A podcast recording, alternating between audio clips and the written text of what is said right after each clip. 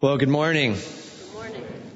We are uh, we are in the fifth week of our series in the Going Home series, and uh, we're starting a little bit of a new topic as we shift, but actually in the exact same topic. So uh, just to get started, you know, last week I had somebody come to me after I was done preaching, and they said, "I just got to tell you this story about my life." They said, uh, "You know, the last few weeks I haven't been able to work. There's been some things going on, and." Uh, there were some details he shared there about why he wasn't able to work and uh, asked to hold back from doctors and that. And uh, as he was holding back, it was also unpaid then. And he said, I just got to tell you, it was getting tighter and tighter, and actually it was getting a little tough. And as I understood what was happening, um, well, we kind of calculated where we were at and figured out we were probably about two weeks short on pay, and we need to figure some things out. And I'm just about getting ready to say, well, you know, come talk to us and at the church, you know, and we can work through some benevolence elements and and uh, let's get this thing covered. And didn't get the words out, and he said, so.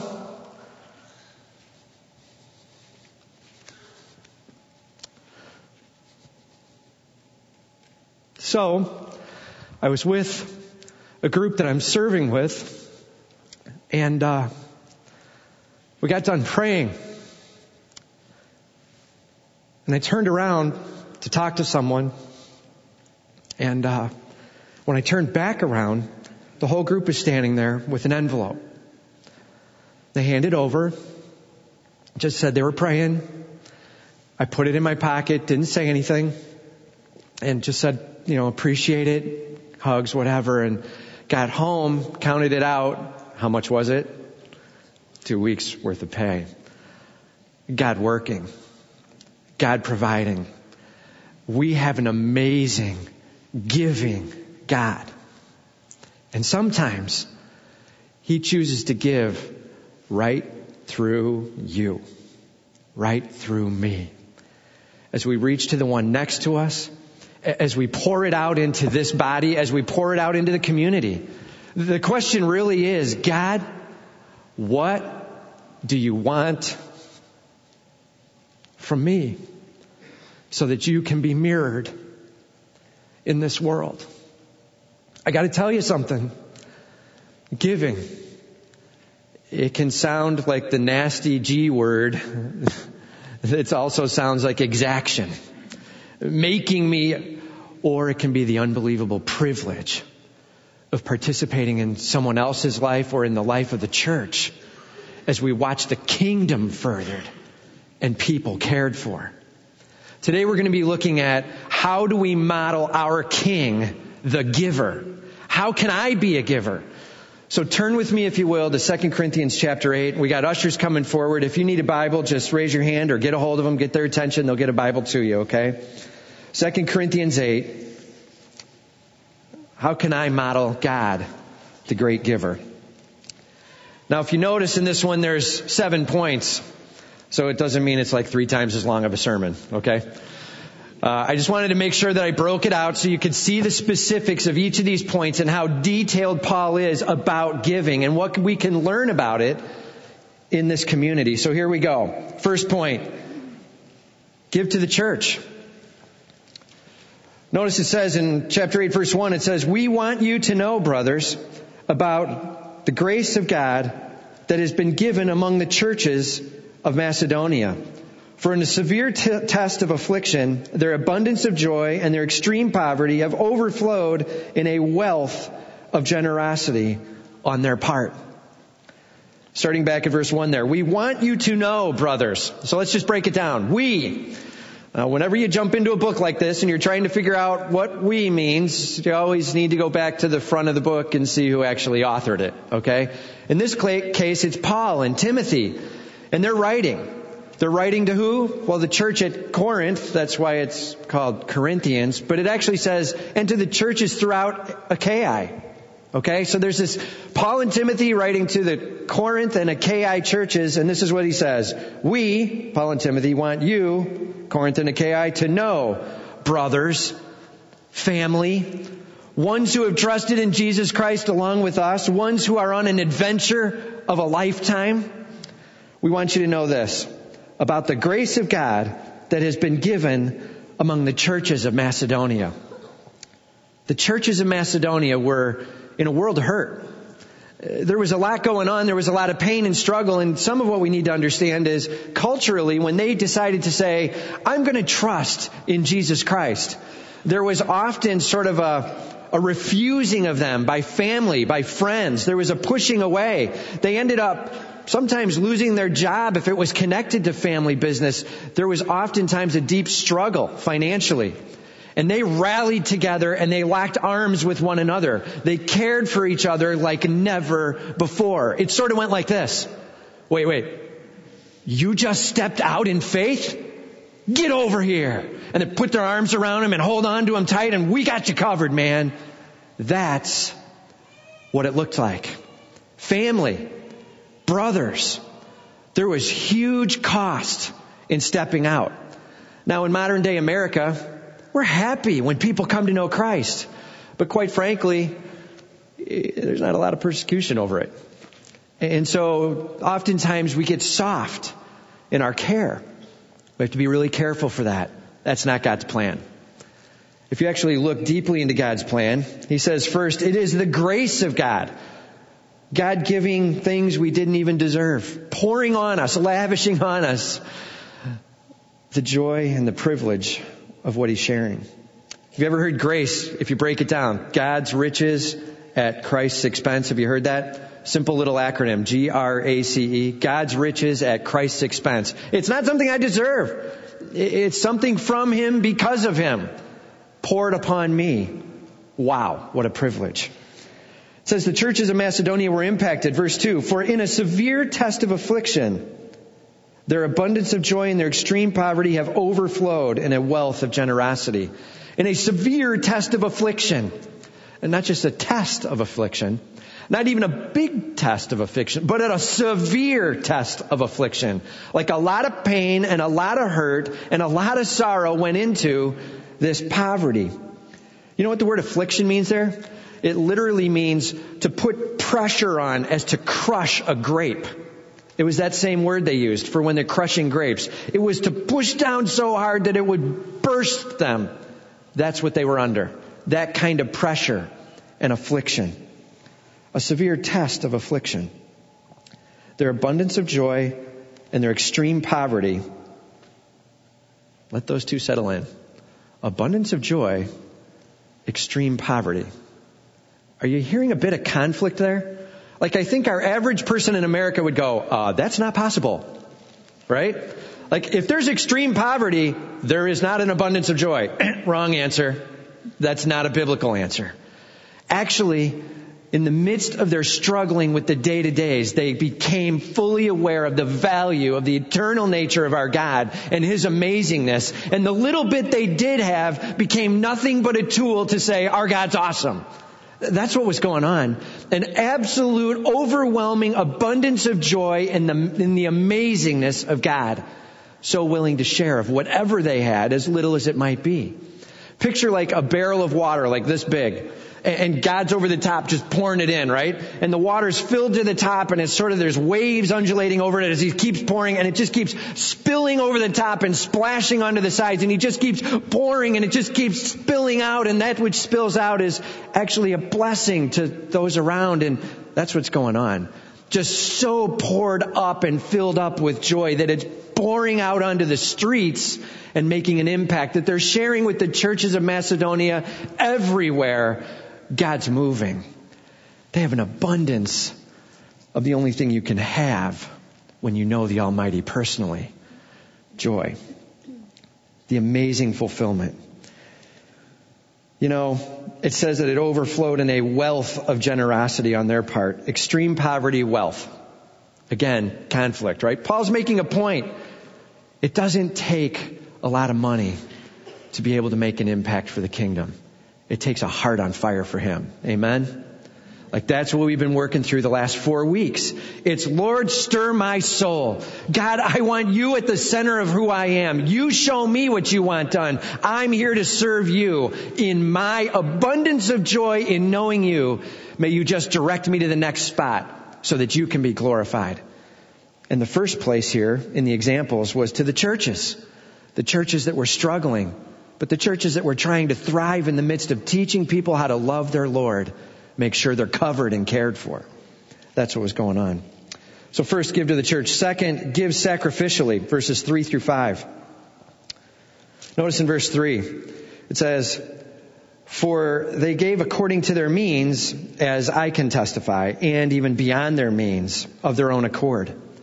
They gave according to their means, as I can testify. Paul's saying, I'm telling you, I was there. I, I saw it. They're sharing of whatever they have.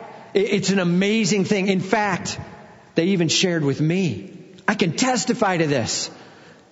It's impactful. It's amazing. They gave based on what God gave to them. In fact, they even gave beyond their means. There's times where I saw them giving things that were guaranteed need in their house, and yet they shared it out, counting on God being able to provide back in at some point. It's an amazing giving plan that Paul was saying they're on. I got to tell you, we want you to be careful. This isn't a, you know, cut all bank, bank accounts and kill all retirement. Like that's not what we're talking about. But they were being extreme givers. That's what was going on. And they had a high faith in their God. Make sure we rely on Him, not on ourselves. That's what he's saying. Notice their view, their attitude. What does it take to be able to give like that? Verse 4. Begging us earnestly for the favor of taking part in the relief of the saints. Begging us, pleading, Come on, let us give. And Paul's going, you guys should just stop. Seriously, you're at a spot where you've given enough. Just hang on. We got to get some of the churches to give to you. And they're like, come on, let us give. We're going to give you some stuff, man. I don't care what you say, Paul. I'm giving you stuff. I'm just telling you. We're get, come on, let us participate in this favor, this privilege, the opportunity of seeing a face smile of seeing tears well up, of seeing a life changed. Let us be a part of that. We've already been a part of it and we've gotten a taste and we don't want to stop. Help us to be a part of the help. He says to in part take care of the relief of the saints. It's an amazing privilege to take care of those around us. He says, and this, not as we expected, but they gave themselves first to the Lord and then by the will of God to us. So what's the secret plan of giving? Here it is. Give first to the Lord. You make sure that you are completely sold out for Him. And as you are sold out for Him, He'll show you where to give. That's the plan. It's, Lord, I'm giving you all of me. What would you have for me this day? What would you have for me this week? Where would you have me go? What would you have me do? Who would you have me give to? What are you moving in that you want me to be a part of? And God, I'm there. I'm giving myself to you. And then let him stir and let him move as he directs you to give. That's the giving plan. Give to the Lord, all of you and then let him turn you around and send you out to be a giver. That's the secret to giving God's way. It's an amazing privilege to give. You know, uh, there was a king in Prussia in the early 1800s, King William, and uh, they were, had been at wars and battles. He had called his men out to battle a number of times, and as they went to battle and were ransacked a couple of times and had to defend, their their country was beat up. And as he was trying to rebuild and build some energy and motivate them, what he noticed is he was running out of cash. And he didn't have an answer. And he basically came before the people and he said this, I have no ability to continue to rebuild as, as much as I'd like to. We have two choices.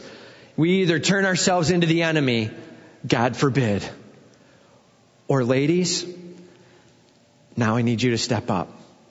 The men have stepped up in war over these last number of years. Now I need you to come forward with your gold and your silver and pour it out. And we're going to take that gold and silver, we're going to melt it down, we're going to get money for it, we're going to rebuild based on what you have. That's the plan. And here's what I'm going to do. For every one of you that gives, I'm going to give you a little coin that says, I exchanged gold for iron. That's like I exchanged this for this. You know what I'm saying? It was the I got gypped and I like it. Like that's what this that's what it was saying, okay? And then it put the year under it, 1813.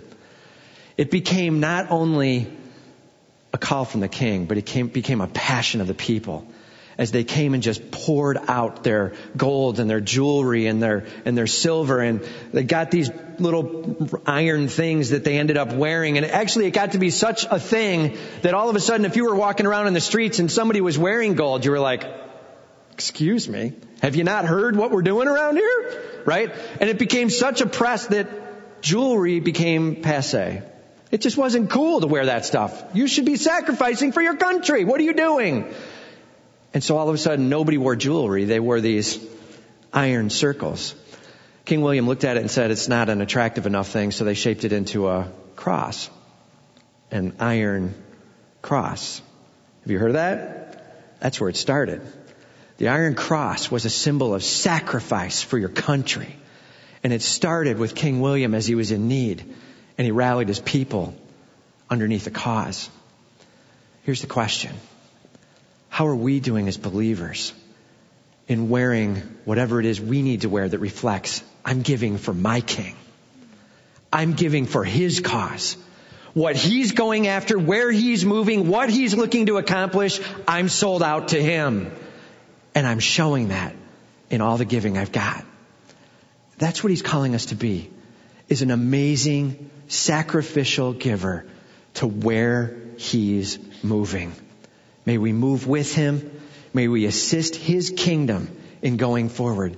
Did you know this? Jesus Christ says, I will build my church and the gates of hell will not prevail. You want to put your money somewhere good? Check out the church. Not going under, not anytime soon.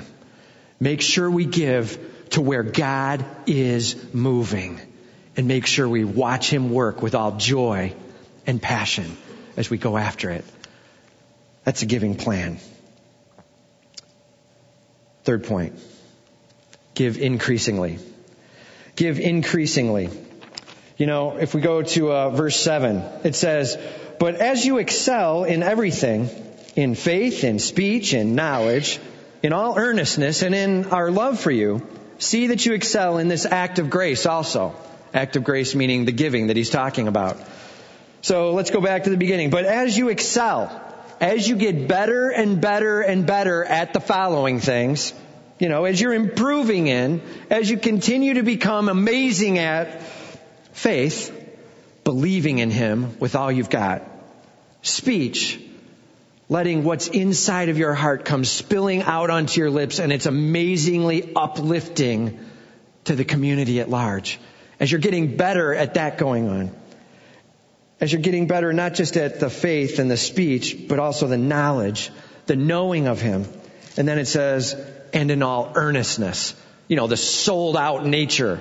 As your sold outness is improving, keep this in mind.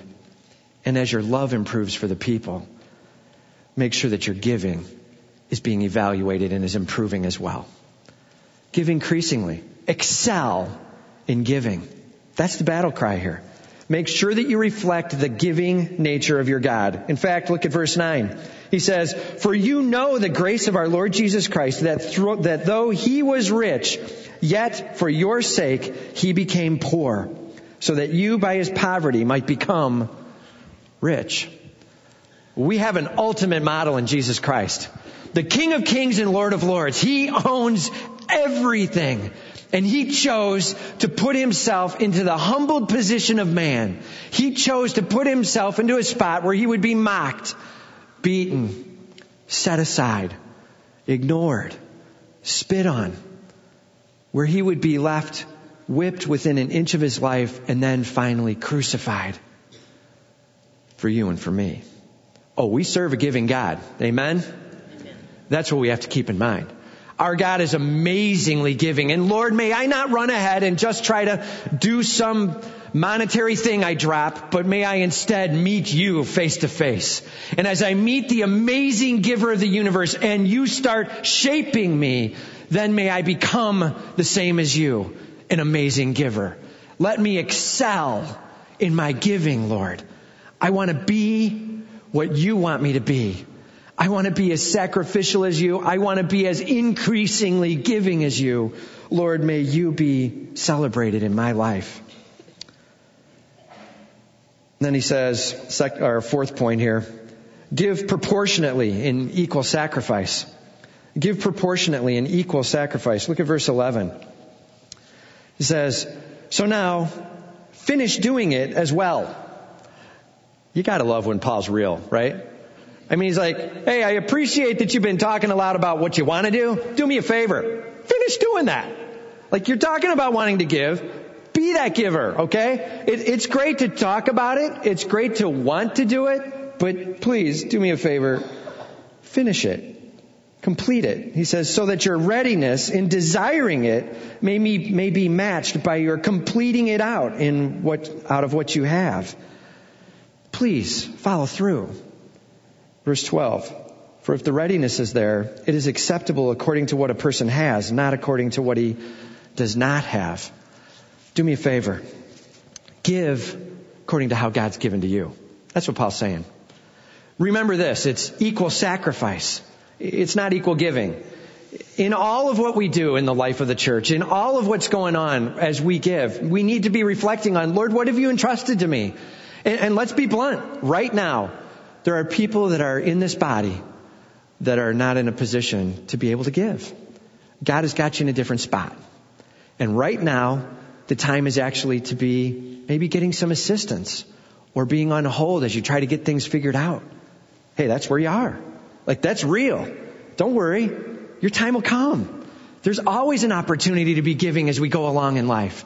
Let's watch what God does as He moves you through the position you're in. Be relishing the fact that you can be with your God.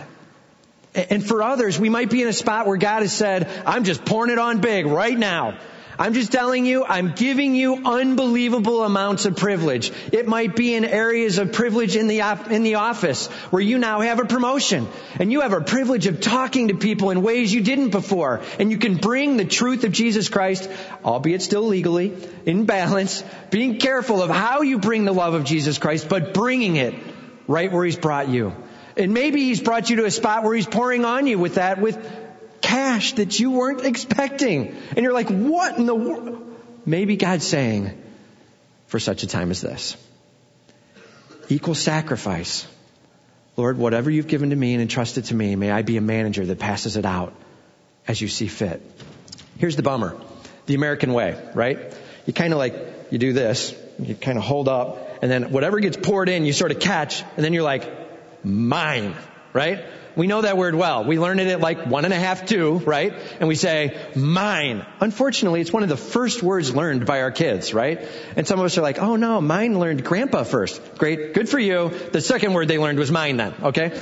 The bottom line is our kids learn to be selfish very fast in life. It's built in to who they are as they struggle with life and try to figure things out. And we, as we grow up, somehow maybe never shag a piece of that. And we start living the collect it all and then keep it all. And our goal becomes whoever has the most toys in the end wins. Nice bumper sticker, right? What a lame announcement on life. Is let me collect as much as I can and as I collect it, if I keep getting more and more stuff for myself, I'm really cool, right? That's not God's plan.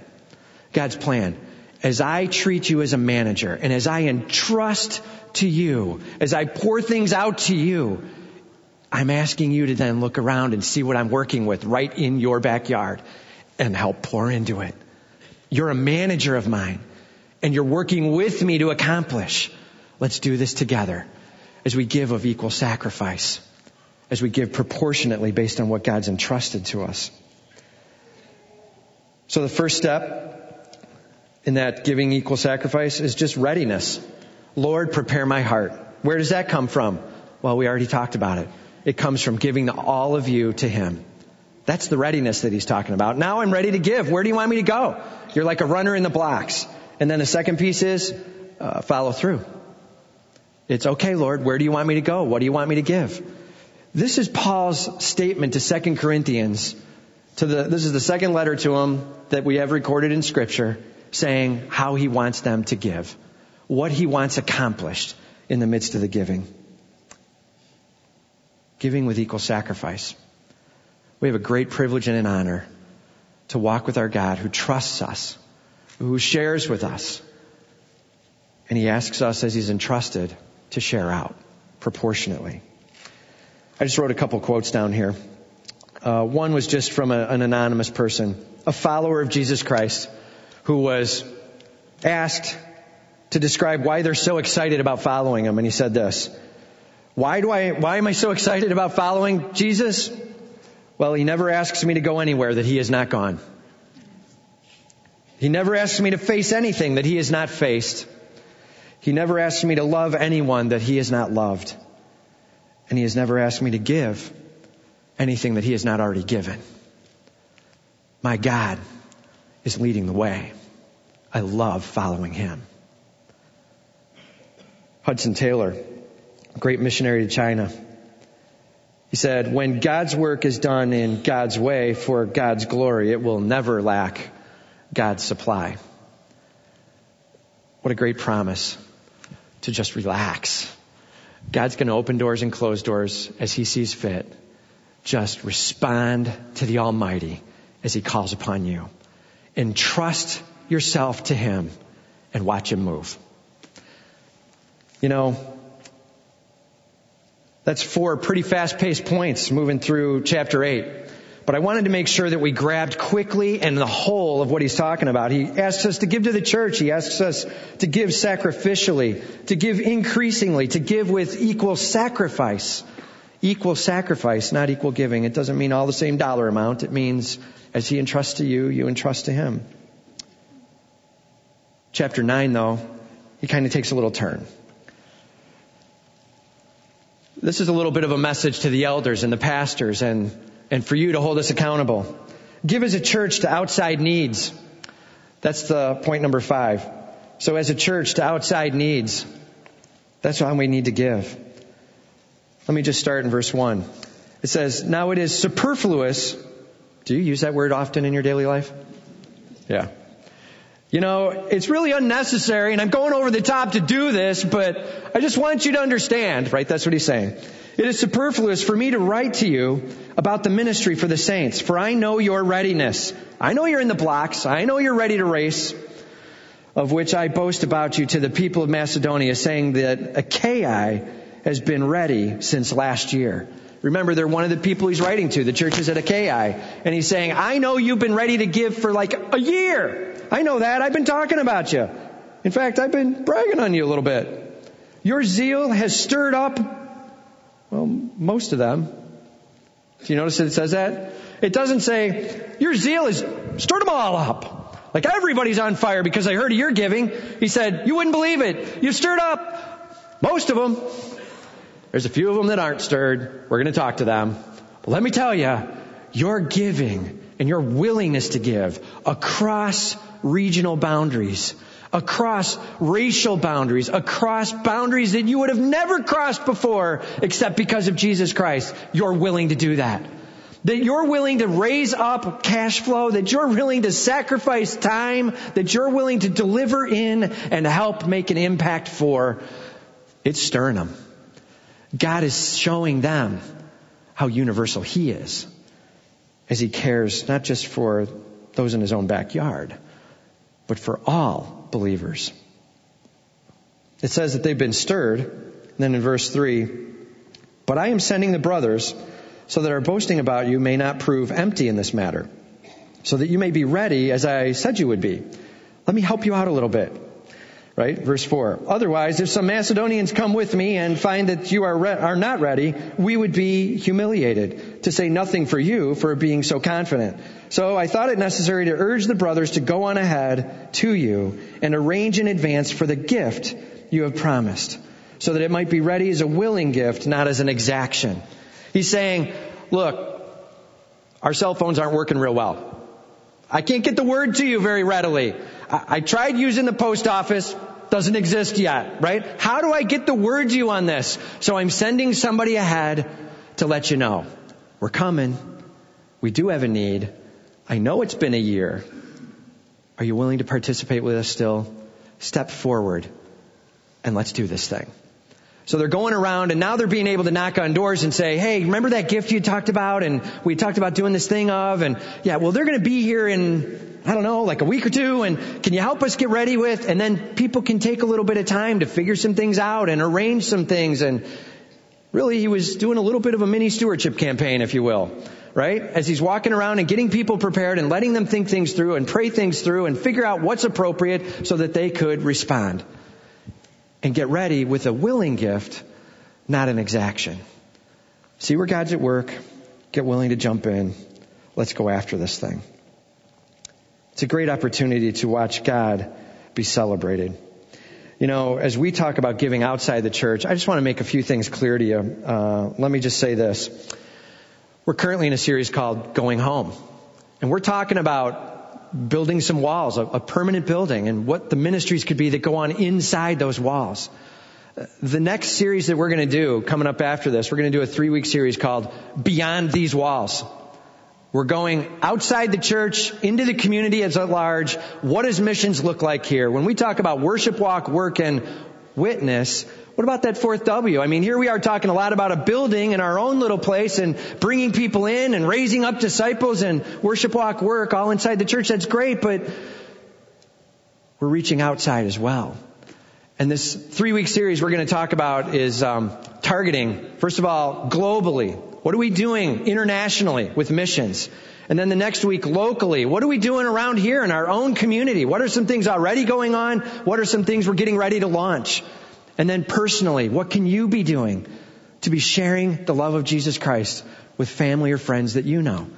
Spreading the word in missions, globally, locally, and personally. We're going beyond the walls next. Making sure that we are reaching out as a church to the outside community. You might not know this, but uh, currently, if you give to this church, you're giving to a general fund. Uh, we dedicate right now about 10%, a little bit a little bit over 10% that we're dedicating to missions. So we're currently spending about 140,000 this year in missions. Uh, a good chunk of that is going towards church planting. Uh, the monies that we sent up to the fellowship helped launch 13 churches this last year.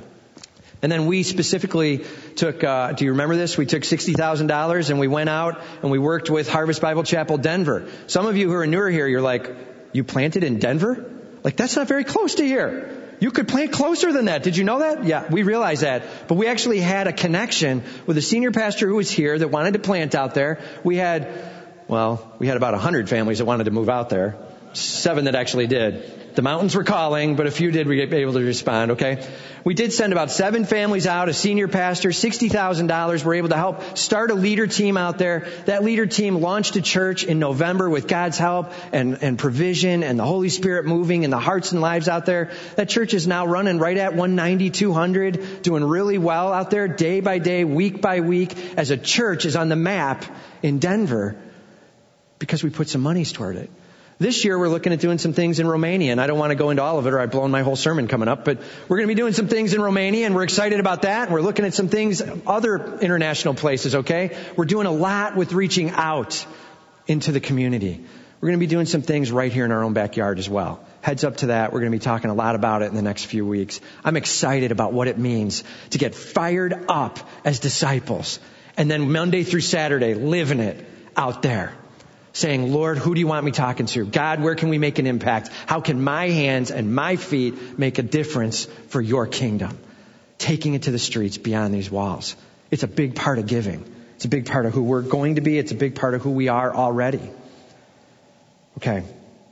Sixth. Give cheerfully, not out of compulsion. Give cheerfully, not out of compulsion. This comes from verse 7. He says, each one must give as he has decided in his heart, not reluctantly or under compulsion, for God loves a cheerful giver. Each one, let's just break it down here. Each one, pretty obvious, right? So each of us, each one, okay, and then he goes into a pretty heavy statement. Must give. Command. Must give. Must give what? Well, as he has decided in his heart. That's the giving plan. May God move and stir in your life to show you what you should be giving. May you so meet him in your private time, in your power time, as he is giving you life change, as you are experiencing maybe for the first time victory in your life, as you literally are being transformed from one degree of glory to another. May that God who's doing that in your life also show you where he wants you to just begin pouring out and go after it. Literally give as you've chosen in your heart not reluctantly or under compulsion, for God loves a cheerful giver. You know what reluctantly looks like? It, it looks like this. When you go, fine, right? That's reluctant. Like I'm holding on even when they've already got a hold of it. Like I just don't want to let go of that bad boy. You know what I mean? And I finally go, fine. The word fine is almost always there with reluctantly. You know what I mean? Under compulsion. Compulsion, you know what that looks like? It looks like this. Okay, fine, you know, give it over here. So you're being pushed into it, okay? It's not you choosing, it's not you deciding, it's not you reasoning based on where you're at and what God's entrusted to you. It's somebody saying, do this. Compulsion. Those are bad reasons to give. It's not what should be happening in the church. What should be happening in the church is us working on just helping you get to know your God like you've never known Him before and let God stir. And as you've decided in your heart, so be it. Give cheerfully. Give, literally the word means hilariously. We love to give, right? I mean, how many times do you see us when we announce the offertory? We often clap during it. It's a chance for worship. May we celebrate Him. We can give to Him. May we lift Him up. Our God being celebrated in the midst of our sharing of what He's entrusted to us. That's what we're talking about. Not under compulsion, not reluctantly, cheerfully, as you've decided in your heart. Literally saying, God, may you be celebrated because you are so amazing. And then the last one. Give expectantly. Give expectantly. Let's go back to verse 6. It says, The point is this. Whoever sows sparingly will also reap sparingly, and whoever sows bountifully will also reap bountifully. It's a picture of a farmer. And he's basically giving you this image of a farmer that picks up his bag of seed and says, This seed is worth a lot of money. And because it's worth a lot of money, I'm not going to waste it. I'll just sprinkle a lot less and save some so that I've got it for next year even maybe. And, and as I just do a little instead of the right amount in, and then I can set it aside and say I've saved seed, what I need to expect is less stalks will grow up, right? It's kind of the obvious. Less seed, less plants. Less plants, less grain. So as you sow, you reap. The farmers are like, duh, right? That, and the rest of us are going, does that apply? Right? It's one of those things we need to work out as we work through scripture. What does God mean that we will reap what we sow? I gotta tell you this. Some have turned it to this statement. If you throw cash out, more will come flowing back at you. Right? And so we get these images like, if I take a dollar and pitch it out, five hits me in the head. So I pick it up and I throw five out and ten hits me in the head. And, and, and that's what gets talked about. And like you turn on the TV and the first thing they're talking about is buy the magic hanky and, and throw some cash at me and God will throw some back at you. Wrong answer. Okay? That's not what scripture is teaching. Be very careful the bountifulness, and we'll talk about it in just a second. He says that His grace may abound in you. You will have Him lavishing upon you. You will be reaping what you sow. But what you're sowing is not cash. What you're sowing is a heart on fire for Him. That's what you're sowing. And Lord, may I share cheerfully of all that's going on in me. And as I plant what I'm so excited about, He says, oh, that's going to thrive. And more of that comes back as you're more excited for Him and you plant more of that and more comes. Are you seeing it? You will reap what you sow. Just make sure you understand what you're sowing. Sowing green usually gets decaying money in the ground. Okay? What it's really about is God working in your life as you literally give Him your heart passionately and compassionately. Notice he says right after it there, uh, we'll jump to verse 8. It says, And God is able to make all grace abound to you, so that having all sufficiency in all things at all times you may abound in every good work. Whew. Have you ever heard the never say never and always? Right? Paul's like, not in this case. I'm just telling you. Here you need to say it a lot. Listen to what he says again. And God is able to make all grace abound to you so that having all sufficiency in all things at all times, you may abound in every good work. That's a lot of God doing some things there. I'm telling you, when you get all involved, God's involved. That's what's going on. And he's pouring upon the grace that can abound unto you so that you literally can do more than you ever thought possible for him and his glory. His work through you as he's entrusting you. God moving mightily and you're abounding in every good work.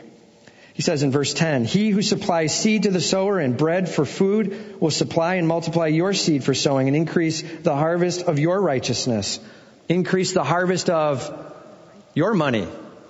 Is that what it says? Increase the harvest of what? Your righteousness. Are you hearing it? Lord, I'm giving you my soul and I want you to transform me. The harvest is righteousness. A changed heart for Him and a passion for Him like you've never seen before. May God literally transform you from one degree of glory to another. He says at the end here, for the ministry of this service is not only, this is verse 12, for the ministry of this service is not only supplying the needs of the saints, but is also overflowing in many thanksgivings to God. You know what comes along with righteousness? Unbelievable thankfulness. God moving in your life. There was a man who went and interviewed some workers. They were working with an architect, Christopher Wren. And he said, Hey, what are you doing? True story here. First worker said, I am making money. What does it look like I'm doing? I'm trying to pay for my family. The second guy said, I don't even have a family. I'm just trying to stay busy every day. The third guy said, I am working on one of the greatest cathedrals that will ever exist. And it's such a privilege. Which one do you think worked the hardest? Right? Vision and perspective. Make sure that as we go out, make sure that as we participate with Him, we are literally giving in a way that says, Lord, I'm watching you move. Lord, I'm watching you shape.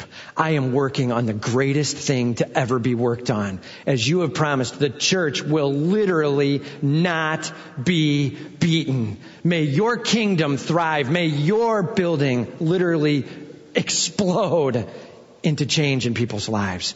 I'm so excited for what you're doing, God. May I be a part of that. Give expectantly, give with vision, give increasingly, Give with a balance based on what God's been entrusting to you. Give with excitement and cheer as you literally watch Him change lives. That's how we're called to give.